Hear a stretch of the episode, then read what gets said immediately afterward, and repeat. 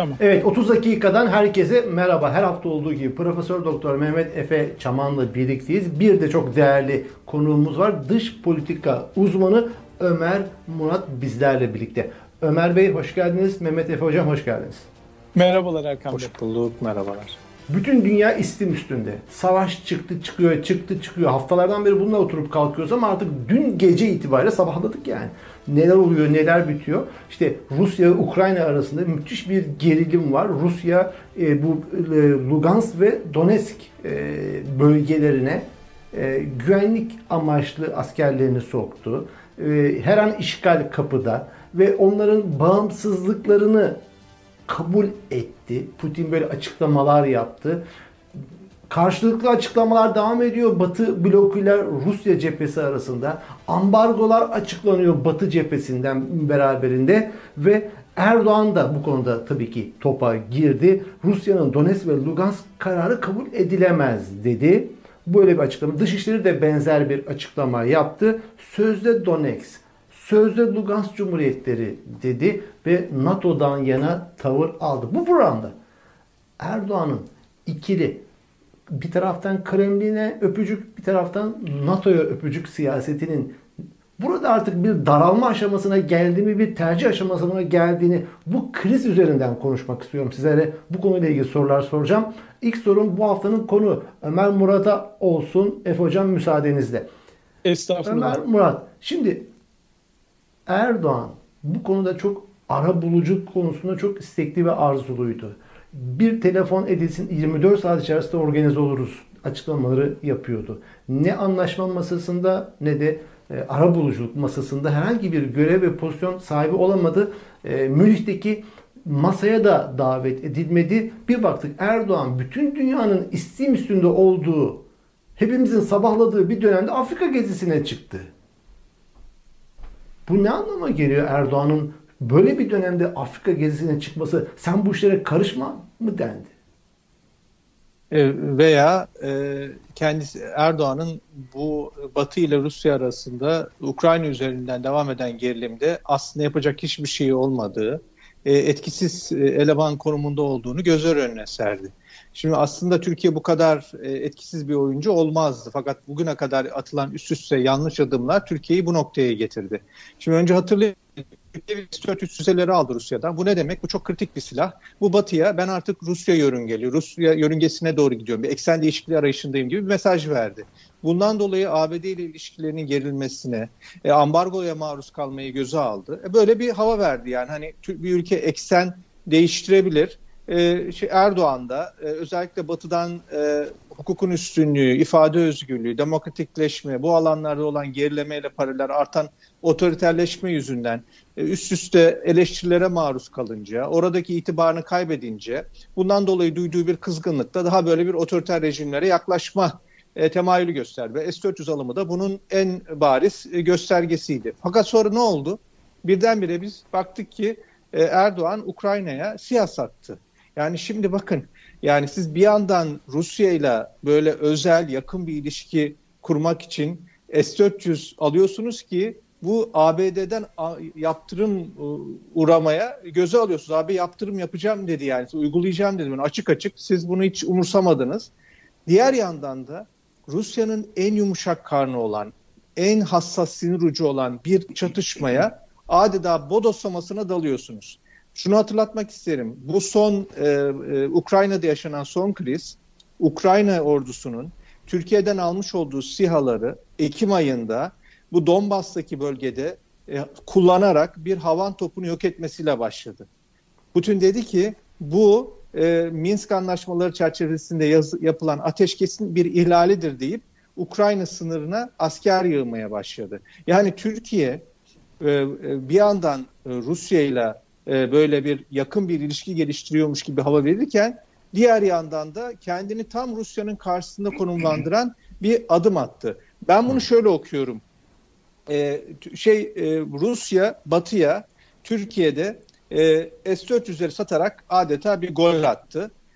Batı da Türkiye'nin Ukrayna'ya bu SİHA'ları satmasını temin ederek bu gole karşılık verdi. Burada Türkiye'nin rolüne maalesef bir piyondan ibaret. Benim şahsi görüşüm bu. Peki burada özür dilerim. Efe hocam size dönüş yapayım. Sözü size vereceğim. Burada şimdi Erdoğan NATO'dan Batı dünyasına paralel bir duruş sergiledi. Biz dedi kabul etmiyoruz. Ukrayna'nın toprak bütünlüğü dedi. Aynı cümleleri kullandı. Denden koydu adeta. Rusya'ya karşı bir tavır anlamına da geliyor. Ama bir baktım bugün bu açıklamanın hemen peşi sıra bir haber düştü. Haber şu: S-400 filo komutanlığına bağlı personelinin fotoğrafı medyaya verildi. Bir filo komutanlığı atanmış. Onun da fotoğrafları. Yani şimdi bir taraftan Rusya ile papaz olurken bir taraftan da S-400'leri biz çalışıyoruz. Üzerindeyiz. İşte filo komutanının fotoğraflarını da piyasaya veriyor. Sosyal medyada dağıtımına veriyoruz. Buradan da bir ne mesaj çıkarıyorsunuz siz? Şimdi normalde gemilerin tek dümeni olur. Biliyorsunuz denizde, okyanusta giden gemilerin tek dümeni olur.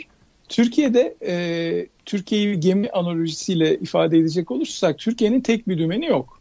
Türkiye'de belki en büyük dümen Erdoğan'ın ellerinde gibi gözüküyor ama irili ufaklı başka dümenler de var. Onlar da geminin sürekli rotasında böyle yalpalamalara falan sebebiyet veriyor. Rotadan saptırıyor. Şunu söylemek lazım açık ve net olarak.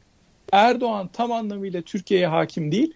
Neden? Çünkü 2016'dan itibaren aslında 2013'ten itibaren ittifak yaptı. Fakat 2016'dan sonra artık göbek bağıyla ittifak yaptı. Bir takım çevreler var. İşte Avrasyacı, derin devletçi. Bunların çok farklı yönelimleri var. Biz bunları konuşurken programlarda insanlar hep dudak büküyorlardı bundan 3-4 sene önce. Fakat şu anda onu görüyorsunuz. Yani Avrasyacı yönelimden yana olan askerler, bürokratlar veya işte bir takım siyasi kanattan olan insanlar Rusya'ya daha fazla yanaştırmak istiyorlar Türkiye'yi. Biraz önce şimdi Ömer Bey konuşurken Erdoğan'ın tercihlerinden bahsetti. O noktada da ben bir şey söylemek istiyorum. Şimdi Erdoğan normalde Rusya gibi otoriter eğilimli ülkelere yönelirken sadece Batı'ya kızgınlıktan dolayı bunu yapmıyor. Aynı zamanda Batı değerleriyle uyumsuz olduğu için bunu yapıyor. Neden Batı değerleriyle uyumsuz? Çünkü birincisi kendi gelmiş olduğu İslamcı background hiçbir zaman net anlamda Batı değerlerini benimsemedi. Hep bunları bir takım kendi ajandası için kullanarak Türkiye'yi modernleştirmek, Batı'ya yaklaştırmak, Avrupa Birliği müzakere sürecine sokmak. Bunları hep vesayet sistemini zayıflatıp kendini daha güçlü konuma getirmek için yaptı. Artık bunu anlıyoruz baktığımızda. Fakat bir de çok ciddi başka bir neden var. O da şu: suça battığı için gırtlaklarına kadar suça batmış bir iktidardan bahsediyoruz. Ve çok ağır insan hakları ihlallerinde, sistematik insan hakları ihlallerinde bulunan bir iktidarla karşı karşıyayız. Bu rejimin NATO içerisinde ve Avrupa Birliği içerisinde NATO ve Avrupa Birliği değerleri çerçevesinde devam etmesine imkan yoktu. Dolayısıyla mecburen bir B planına ihtiyaç duyuyorlardı. Yani ben bu noktanın çok önemli olduğunu düşünüyorum. Dolayısıyla neden böyle hep iki arada bir derede, hep bir taraflara doğru yöneliyor? Bu işte farklı dümenler olması, gemiyi kontrol eden birden fazla oyuncu olmasından kaynaklanıyor. Neden farklı arayışlara girdiler, farklı yönelim arayışlarına girdiler? Niye Batı istikametinde devam etmediler sorusunun cevabı da işte hem ideolojik, o İslamcı background'la alakalı ideolojik sebepler hem de pragmatik sebepler. Bu suça battıkları için ve çok ciddi suçlar işledikleri için hukuk devletleri nizamından çıkarak artık Rusya gibi otoriter devletlerin dümen suyuna girmek durumunda kaldılar. Şimdi Perinçek de zaten Erdoğan'ın ve Dışişleri Bakanlığı'nın bu açıklamasından memnun olmadığını ifade etti. Yani Batı'nın, NATO'nun, Amerika'nın doğuya doğru ilerlemesini durdurulması açısından bu cumhuriyetlerin tanınması çok önemli Rusya açısından dedi. Şimdi bir rahatsızlık unsuru var ama burada da Erdoğan Batı'dan yana, NATO'dan yana, Avrupa Birliği'nden yana tavır koydu. Şimdi burada Ömer Bey, buradan öte artık bir yol daralıyor mu? Yani artık ikili oynama süreci daha Erdoğan için ne kadar daha opsiyonel olacak ve bundan sonra Erdoğan bu politikasını devam ettirebilecek mi sizce? Şimdi Erdoğan'ın bir de burada şöyle bir strateji uygulamaya çalıştığını gözlemledik. Batı ile ilişkileri Efe Bey'in anlattığı nedenlerden ötürü bozuldukça o da Rusya'ya karşı bakın eğer siz benim böyle otoriterliğimi kabullenmezseniz bana iktidarımın ilk 7-8 yılında vermiş olduğunuz itibarı tekrar göstermezseniz O zaman ben de Rusya ile yanaşırım. Rusya'nın benden böyle beklentileri yok gibi bir blöfe yöneldi. Ama orta büyüklükteki bir ülkenin blöf yapması çok tehlikelidir. O blöf, çünkü eğer büyük ülke blöfünüzü görürse o zaman ortada kalırsınız. Yani ya hep ya hiç. Birazcık S-400 krizinde öyle bir durum da söz konusu oldu. Ve neticede bugün Ukrayna'da, yani şöyle bir durum söz konusu. Ukrayna'ya kritik silah satan ülkeler arasında Amerika ve İngiltere'den sonra Türkiye geliyor. Şimdi bakın, bu çok garip bir durum yani. Fransa ve Almanya kritik silahlar vermiyor. Neden? Çünkü gerilimin kontrolden çıkmasını istemediklerini söylüyorlar. Fransa ve Almanya, yani Batı kampının en kritik iki ülkesi Ukrayna'ya silah satarken, bu kadar temkinli yaklaşırken Türkiye'nin kendisini böyle ortaya atmasının bir anlamı yok. Bu bir denge politikası değil yani, bu bir savrulma. Bu savrulma da şimdi Rusya'da iyice sinirler yükseliyor. O gün görmüşsünüzdür, o Putin'in Devlet Güvenlik Konseyi'nde istihbarat başkanını böyle öğrenci gibi şey yapması, azarlaması falan. Bu aslında Rus etiği içerisindeki bir şeye işaret ediyor, bir gerilime işaret ediyor. Ve biz Rus tarihinden çok iyi biliyoruz ki bu tip durumlarda Batı'yla fazla gerilmeyi tasvip etmeyen her zaman belirli kesimler oluyor. Ve bunun da ben varlığını o dünkü o istihbarat başkanının böyle kekelemesinden, böyle biraz daha üstü kapalı yanıt vermeye çalışmasından, Putin'in üzerine gitmesinden, bunun hepsinin işaretleri vardı. Yani bu şu demek: Rusya artık daha az tahammüllü olacak ve bu Rusya ile Batı arasında da Türkiye bir çapraz ateşle kalabilir. Burada marjını maalesef Türkiye iyice azaltmış durumda. Yani Erdoğan'ın böyle hem bir yandan da bakın, bu böyle satılmış verilmiş şey değil. Türkiye SİHA tesisi kuruyor Ukrayna'da. Bu Ukrayna ordusu da bu SİHA'ları kullanmaya çok meraklı, çok hevesli. Hatta bunu biz Türk SİHA'ları kullandık diye duyuruyorlar böyle. Hani istiyorlar Türkiye'yi daha fazla yanlarına çeksinler. Türkiye'de beklersiniz ki bir şey olsun yani. Hani bunun farkında değil mi? Siz satmışsınız SİHA'ları. Ukrayna nerede savaşıyor? Doğusunda. Bunu orada kullanacağını da herhalde öngörmek çok zor değil.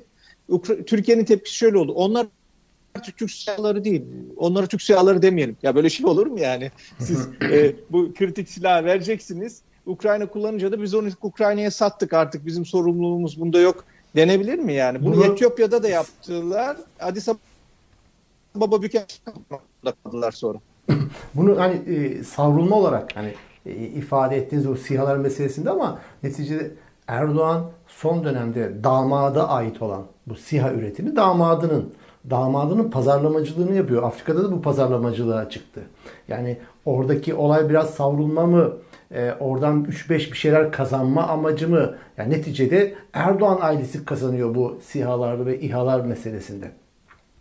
Ve belki de bunun ısrarı var bunun arkasında. Peki devam edelim. Bu kriz, Efe Hocam sizinle devam edelim. Şimdi bu kriz nereye varacak? Şimdi Batı dünyasının yanında yer aldı Erdoğan. Hayır dedi, özellik yok kardeşim dedi. Rusya'nın karşısında. Batı dünyası şimdi ambargolardan bahsediyor. Hatta açıklamalar geldi. Şimdi bir takım Rus bankalarına karşı hedef aldı Avrupa Birliği ve Avrupa pazarlarına Rusya'nın erişiminin engellenmesiyle alakalı şimdi planlar var. Peki Türkiye derken Erdoğan, yani Türkiye'de bir şey kalmıyor. Erdoğan, şahsın devleti. Bu konuda ne yapacak? Erdoğan da bir ambargo koyabilecek mi gibi lüzumsuz bir soruyu sorayım, ama bu lüzumsuz sorunun cevabı lüzumlu. Efe Hocam ne diyorsunuz? Şimdi şunu söylemek lazım. Ömer Bey'den yine Ömer Bey'e referans vererek söyleyeyim. S-400'lerle bağlantı kurarak bunu yorumlamak mantıklı olacak. Şimdi siz bir NATO üyesisiniz. NATO üyesi olarak size teşkilat, yani NATO, başta da Amerika Birleşik Devletleri, Washington diyor ki bu S-400'leri almayacaksınız, kullanmayacaksınız. Türkiye bunları aldı ve ikinci parti sevkiyatla yapıldı biliyorsunuz. Şimdi bu noktada değerlendirmek gerekirse, Türkiye aslında hiç o batıdaki Ukrayna politikalarına uygun siyaset izleyebilecekmiş gibi görünmüyor. Şimdi işbirliği dediğimiz zaman şöyle bir sıkıntı zaten hasıl oluyor. Türkiye çok uzun zamandır Rusya ile biliyorsunuz yakın flört halinde, çok yakın ilişkileri var. S-400'ler çerçevesinde değerlendirecek olursak mesela S-400'leri almaya karar verdi. Bunların sevkiyatı ilk başta problemdi. Sevkiyat yapıldı, hatta ikinci silo sevkiyatla yapıldı. Şimdi şu an NATO çerçevesinde NATO'nun dümen suyuna uygun bir şekilde hareket edecek mi dediğiniz zaman karşımızda böyle bir Türkiye profili var. Ama tabii işin ucu bu kadar ucuz değil. Neden değil? Çünkü şu an gerçekten çok daha ciddi bir gerilim oluştu ve Batı dünyası, NATO ittifakı, Avrupa Birliği Ukrayna krizi konusunda Amerika'nın bastırmasından dolayı çok daha fazla işte işbirliği yapacak, yakınlaşacak, siyasetlerini birbirlerine yaklaştıracak bir noktaya geldi. Türkiye'yi tolere etmeyecek bir noktaya geldiler. Yani Türkiye eskisi gibi böyle işte Suriye'deki cihatçılarla işbirliği yapayım, bu cihatçıları gideyim 3. ülkelerde vesayet savaşlarında kullanayım, İşte şuraya SİHA satayım, Azerbaycan-Ermenistan gerginliğinde müdahale olayım. Böyle bir lükse sahip olmayacak. Ha, bunu şimdi bazıları dinledikleri zaman diyorlar ki ya bu adam niye bunları söylüyor? Yani Türkiye'nin çevresinde aktif bir siyaset izlemesinden falan böyle bir tedirginliği mi var? Hiç alakası yok. Ben aynı şekilde Ömer Bey gibi düşünüyorum. Bunlar bir savrulma. Hani normal bir istikamet olur, normal bir belirlenmiş orta ve uzun vadeli bir politik hedef olur. Buna yönelik olarak tabii ki bir takım nüanslarda bulunursunuz. Siyasetinize bir takım renkler katarsınız ama Türkiye'nin yaptığı bu değildi. Sizin sorduğunuz sorunun en temel noktasına geliyorum şimdi. Türkiye bu noktadan sonra bir ayrım, yol ayrımına geldi. Bu yol ayrımında ya herro ya merro diyorlar Türkiye'ye. Yani ya NATO ittifakına sadık kalacaksın, NATO'lu bir ülke olarak hareket edeceksin ve bizimle birlikte davranacaksın. Ya da Rusya ile birlikte hareket edeceksin. Şimdi Türkiye böyle bir ayrım hattına geldiği zaman diyeceksiniz ki bunun ne önemi var? Rejim açısından çok önemli. Çünkü rejimin kompozisyonuna baktığınız zaman birincisi pragmatikler var. Pragmatik kanat Erdoğan ve çevresi, yani bunlar için NATO'ymuş, Rusya'ymış pek önemi yok. Bunlar iktidarlarını devam ettirmek ve yolsuzluk ekonomisine ve insan hakları ihlallerine, işte tırnak içinde FETÖ'nün takibatı vesaire gibi politikalara devam etmek istiyorlar. Fakat bunların yanında bir takım iktidar ortakları da çok stratejik, Avrasyacı bir yönelimdeler. Türkiye'yi NATO'dan koparıp daha fazla bu işte Avrasya, Çin, Rusya, İran ligine sokmak istiyorlar ve Türkiye büyük oranda da girdi zaten bu lige. Şimdi bu bir kırılma noktası. Yani Ukrayna'daki fay hattı tetikleyecek, öyle bir tetikleyecek ve bir depreme yol açacak ki Türkiye'deki rejimi bir arada tutan unsurlar, rejimin taşıyıcıları arasında bir çatışma çıkma ihtimali var. Çünkü Erdoğan muhtemelen NATO'nun dümen suyuna girmeye razı olacak bir takım çıkarlardan dolayı. Fakat Avrasyacı ve derin devletçi ortakları buna karşı çıkabilir. Bu da rejim içi bir takım sıkıntıların yakın dönemde ortaya çıkabileceği ihtimalini bana düşündürüyor. Peki Ömer Bey, devam edelim bu Efe Hoca'nın bıraktığı yerden. Şimdi Erdoğan tabii tam iğneli fıçı içerisinde, yani bir tarafa çarpsa öbür taraf batıyor. Şimdi ama artık Efe Hoca'nın dediği gibi bir tavır almak zorunda artık. Katılıyor musunuz? Artık yol bitti mi? Erdoğan için ikili politika süreci bu krizde de devam edebilecek mi ki? Artık ipucunu verdi. Batı tarafını seçti. Ama bunun ötesine bir adım daha atabilecek mi? Rusya'nın kozları ne? Erdoğan'ın, Rusya'nın kozları üzerindeki elindeki kartlar ne kadar güçlü? Ne diyorsunuz? Erdoğan bence sadece bu Ukrayna meselesine tepkiden değil, daha İsrail'le ilişkileri, Birleşik Arap Emirlikleri ile ilişkileri normalleştirme, Mısır'la, oradan başlayarak Batı'yla yeni bir normalleşmeye girme arzusu içerisinde. Yani ben artık Orta Doğu'da Batı'nın karşısındaki kampta değil, Batı'nın yanındaki yerde o yer almak istiyorum diyor. Ve Biden yönetimiyle bir yeniden ilişkileri düzenleyebilmek, ABD Kongresi'nde tamamen çökmüş olan Türkiye'nin, Erdoğan rejiminin durumunu birazcık düzeltebilmek için İsrail'le, ABD'deki Yahudi lobisiyle yanaşmak için ciddi bir çaba gösteriyor. Yani Erdoğan şunu açıkça artık itiraf eder konumuna geldi. Ben Türkiye'yi bu Batı ekseninden kopartıp başka bir tarafa doğru götürebilecek durumda değilim. Bunun sonuçlarıyla yüzleşecek durumda değilim. Şimdi öyle olunca da tabii ister istemez bugüne kadar yapılan bazı şeyler, yani Rusya'nın bu uzaklaşmayı nedenli kabul edeceği, çünkü Rusya'nın elinde de çok ciddi şeyler var. Türkiye'ye karşı kozlar var. Bakın, bir turist göndermiyorum dedi. Türkiye hemen bütün bakanlar gitti ikna etmeye. Düşün, bir turist yani. Ama ondan önce Suriye var. Siz şimdi ne zaman Ukrayna'yı Suriye'de işgalcilikle suçlayan açıklamalara imza atsa Rusya'da Türkiye'nin Suriye'deki varlığını hatırlatıyor. Diyor ki niye oradasınız diyor. niyet olmuştu. Yani onun illegal olduğunu söylüyor. Bu, öyle bakarsak önümüzdeki dönemde ve Türkiye Suriye'de de müthiş bir sıkışmışlık içerisinde ve ancak Rusya ile bir modus vivendi, bir orta yol bularak orada varlığının büyük bir krize dönüşmeden devam etmesini sağlıyor. Nasıl bulacak? Şimdi Rusya'nın işgalci tavır aldı Türkiye. Sözde diye işte şey yaptı, oradaki sözde Donetsk, sözde Lugansk diye, yani biraz da ağır ifadeler kullandı Türkiye. Hem Dışişleri Bakanlığı Mevlüt Çavuşoğlu ve hem Erdoğan. Şimdi bu durumda, şimdi biraz önce turizm dediğiniz Türkiye'nin en büyük kalemlerinden biri turizm ve turizm içerisindeki en büyük kalemlerinden biri de Ruslar. Ve önümüzdeki ilk sırada Almanlarla.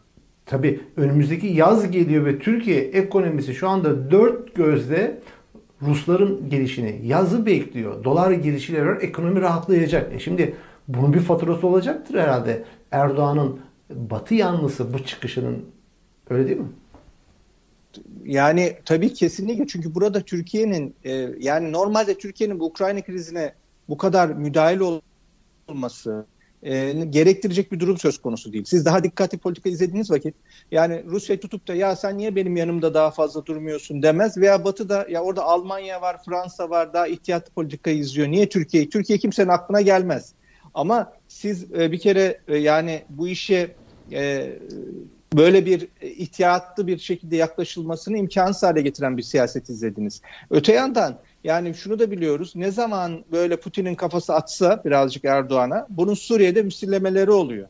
Ve bakın yani Türkiye'de şu an milyonlarca Suriyeli mülteci var. Çünkü ülkeleri savaş halinde ve oradaki durum kötüleştikçe bu akın devam ediyor. Ve orada Rus güçleri Esad rejimiyle birlikte bu şu an var olan bu temas hattı, yani ateşkes de yok ya, ateşkes hattı gibi benzeri olan yerde böyle askeri hareketlere müsaade ettiklerinde bu Türkiye mülteci dalgası olarak görüyor. Bakın ne kadar elinde enstrüman var. Turizm, enerji, Suriye'de mülteci dalgası, Erdoğan'ın seçime giderken en hassas olduğu konular. Bunlar tabii ki bunlar için yani zannedilmesin ki bir A planı, B planı, C planı var. Yok. Rejim o sırada yine böyle bir şey yaparak, savrularak, belki Putin'in istediği tavizi hemen verip ondan sonra ABD'nin kızgınlığını çekmemek için ertesi gün başka bir şey yaparak böyle bu savrulmayı devam ettirecek. Yani bunun bir çözümü olduğunu, kafalarında bir büyük oyun planı olduğunu sanmak yanıltıcı olur. Bu böyle özellikle seçime giderken daha da artacak bu savrulmalar. Ben bir de şey ekleyeyim Ömer Bey. Şimdi çok ciddi problemler kapıda. Yani NATO'nun bir strateji değişikliği var. Şu anda NATO şuna odaklanıyor. Ukrayna'nın toprak bütünlüğü var. Başka bir devlet geldi. Ukrayna'nın toprak bütünlüğü içerisinde uluslararası anlaşmalarla temin edilmiş olan bir toprak bütünlüğü içerisindeki belirli bölgelere işte dışarıdan yardım yaptı. Sonra da katakulli yaparak bu bölgeleri bağımsız cumhuriyet ilan etti. Şimdi NATO buna karşı tepki gösteriyor. Peki kafanızda bu şablona uygun olan ve bu şablona tekabül eden başka bir ülke yok mu? Bir NATO üyesi ülke var ya. Kuzey Kıbrıs Türk Cumhuriyeti denilen bölge normal şartlarda Londra ve Zürih anlaşmalarıyla tamam oradan doğan bir takım hakları kullanarak müdahale etti ama orada kalıcı bir müdahale yoktu başlangıçta. Biliyorsunuz 1974 Kıbrıs Barış Harekatı'nda Türkiye orayı işgal etmek için gitmedi. Ama fiilen bu bir işgale dönüştü. Bakın sene olmuş 2022, 1974'ten 2022 orada Türkiye asker bulunduruyor ve kendi tek taraflı olarak orada bir ülkenin bağımsızlığını ilan etmiş. Yani başka bir ülkenin toprağından bir parçayı koparıp bağımsız demiş. Aynı Rusya'nın yaptığı olay. Şimdi yani yiğidi öldür hakkını teslim et. Burada bakın Türkiye diplomasisini çok ciddi bir sınav bekliyor. İnanılmaz büyük bir baskı gelecek Türkiye üzerinden. Neden diyeceksiniz? Şimdi diyecek ki Rusya, arkadaş sen bana NATO olarak böyle diyorsun ama senin NATO üyelerin arasında Türkiye denilen ülke aynı şeyi yapmış. 1974'ten beri de aynı durumu devam ettiriyor. Bu ne periz, bu ne lahana turşusu. Tutarlı ol biraz dese ne diyecek NATO? Yani Türkiye üzerinde çok ciddi bir baskı unsuru geliyor. Şimdi Erdoğan'ı bekleyen çok ciddi stratejik problemler var. Neden diyeceksiniz? Rusya böyle bir hamle yaptığı zaman Türkiye içindeki Rusya muhipleri de şaha kalkacaklar. Diyecekler ki ya bak, biz Rusya ile arayı iyi tutarsak Rusya belki Kuzey Kıbrıs'ın bağımsızlığını tanıyacak. Hadi gel biz işte Donetsk'in ve o işgal altındaki cumhuriyetlerin bağımsızlığını tanıyalım. Rusya da gelsin bizimkini, yani bir anlaşma zemini oluşturmaya çalışalım. Böyle bir hayale kapılacaklar. Tabii ki Rusya bunu asla yapmayacak. Yani işte bir Ortodoks dünyasının liderliği hedefleri var vesaire, birçok farklı şeyler var. Rusya buna yanaşmasa bile Türkiye'dekiler aynı 2. Dünya Savaşı'nda Turan'ı fethetmek için gaza gelen Nuri Paşalar falan gibi, bunlar gene böyle bir hayale kapılacaklar. Fakat şunu unutmayın. Ömer Bey çok düzgün bir tespit yaptı. O da nedir biliyor musunuz? Türkiye orta güç. Hatta ben biraz daha bunu alta çekeyim. Orta güçlerin de ortasında olan bir güç. Yani öyle hem kendi kendine yetebilen bir konumu yok, hem askeri anlamda çok zayıf. Herkesin sandığı gibi böyle çok güçlü bir askeri varlığı falan da yok Türkiye'nin. Şimdi böyle bir ortamda siz kurtlar sofrasında böyle bir mücadeleye girerseniz ne olur biliyor musunuz? Eldeki bulgurdan olursunuz. Eğer bu şekilde devam ederseniz. Neden diyeceksiniz? Bakın, eldeki bulgur ne? Bulgur ne? İkinci Dünya Savaşı'nın bittiği yıllarda Türkiye'nin Batı ittifakına stratejik olarak yönelimini gerektiren bir takım koşullar doğdu. Bu koşulların ortaya çıkmasının sebebi de Rusya'nın, yani o dönemki Sovyetler Birliği'nin Türkiye toprakları üzerindeki emelleriydi. Birincisi dediler ki Boğazlar'da Rus askerlerinin de olacağı bir ortak yönetim olsun. İkincisi Kars, Ardahan gibi Rusya sınırına yakın olan Gürcü ve Ermeni Sovyet Cumhuriyeti'nin hak iddia ettiği bölgeleri de sınırları yeniden çizerek Sovyetler Birliği'ne devredin dediler. Bunu Potsdam'da söylediler, Yalta'da söylediler, diplomatik notalar vererek bunu söylediler ve Türkiye'nin kendisini savunacak gücü yoktu. O dönemde Sovyet sınırına soba boruları koyarak bunları top gibi uzaktan görülmelerini sağlayacak şekilde, yani bu kadar zayıf bir konumdaydı Türkiye. Dolayısıyla NATO'ya girdi. Şimdi bakıyorsunuz sanki NATO işgalciydi. Bütün 1945 ile 2022 arası NATO işgalci, Türkiye'ye kötü şeyler yaptırdı. Türkiye'de işte antikomünizm üzerinden operasyonlar çektirdi, darbeler yaptırdı. Ulan siz girdiniz NATO'ya, siz girmek istediniz. NATO'ya girmeseydiniz Sovyetler Birliği 3-4 gün içerisinde Türkiye'nin belirli bölgelerini işgal edebilecek kapasitedeydi. Nasıl Doğu Avrupa'da yaptılar bunu? Yapmadılar mı Doğu Avrupa'da? Şimdi siyasi tarih bunları öğretiyor. Fakat öğrenmek istemeyen ebleh bir kitle var karşımızda. Bu ebleh kitle de bugün işte bu bahsettiğimiz rejimin içerisindeki karar alıcılar. Yani ben bu kadar açık konuştuğum için özür dilerim ama yani bazı akademisyenler böyle lafı dolandırıyorlar falan. Bakın bu kapasitesizlik, yani kifayetsiz muhterislikle alakalı bir nokta. Türkiye o kadar kritik bir coğrafyada ki bu kadar yaptıkları üst üste hatalardan sonra bunun bedelini çok ciddi ödeme tehlikesiyle karşı karşıya. Ondan dolayı söyledim yani eldeki bulgurdan olma meselesini. Yani ben burada hani bırakayım, daha fazla yorum yapmayayım. Belki Ömer Bey de eklemeler yapmak istiyor. Ömer Bey kaldığınız yerden devam edelim. Artık programı da artık bağlayalım. Sürenin sonuna doğru geliyoruz. Şunu, ben de bu kriz bağlamında yani şunu söylemek istiyorum. Ben Baltıklar'da görev yaptım. Burada malum sadece Ukrayna değil, Belarus'ta da bir kriz var. Neden bu kriz yaşanıyor? Putin dün dedi ki işte Ukrayna Rusya'nın emperyal toprağıdır falan. Bu çok doğru değil. Evet, doğu tarafı öyle ama Ukrayna'nın batı tarafı eskiden Avusturya Macaristan İmparatorluğu'na, Polonya Litvanya İmparatorluğu'na bağlıydı. Yani Avrupa'ya çok bağlı bir yer Ukrayna ve Belarus. Bu Rönesans, reform dediğimiz gelişmelerden çok etkilenmiş bir yer. Avrupa orayı bir parçası olarak görüyor. Ne oldu? Polonya ve Baltık ülkeleri Avrupa Birliği'nin bir üyesi oldular. Ukrayna ve Belarus ise daha çok Rusya tarzında rejimler olarak böyle oligarkların etkin olduğu, demokrasinin zayıf olduğu rejimler oldu. Bu ülkelerin insanları birbirlerine çok yakın. Yani Belarus'ta, Baltık ülkelerinde bunlar bir baktılar ki ya bunlar biz, yani mesela Polonya'da ya bakıyor Ukrayna. Ya Polonya sosyoekonomik açıdan durmadan ilerliyor. Benim Polonya'dan bir farkım yok ki insan gücü olarak, şey olarak. Ben niye geride kalıyorum? Aynı şey Belarus'ta diyor. Onların da Baltık ülkeleri. Hepsi AB ülkesi oldu. Sosyoekonomik açıdan ilerliyorlar. Evet, çok mükemmel değiller ama Belarus'la kıyasladığında çok daha iyi durumdalar. Toparlarsak. Bundan dolayı bir baskı oluştu. Yani şu anda burada bu kavgada aslında yani Batı sistemine orada eleştirecek çok yönü var. Ama önümüzde bazı tercihler var. Kendi başımıza bir dünya kuramayız. İşte eleştirilecek yönleri olmakla birlikte bir Batı sistemi var, ekonomik sistemi var. Ona mı entegre olacağız? Yoksa bir de böyle otokrasiler var kafalarına göre takılan. Ve bunların sorunları var. Bakın sınırda yer alan ülkelerde istemiyor halk. Batı sistemine entegre olmak istiyor. O yüzden bunun sıkıntıları çıkıyor. Burada Türkiye zaten girmiş bu sisteme. NATO'suyla, Avrupa Konseyi'yle.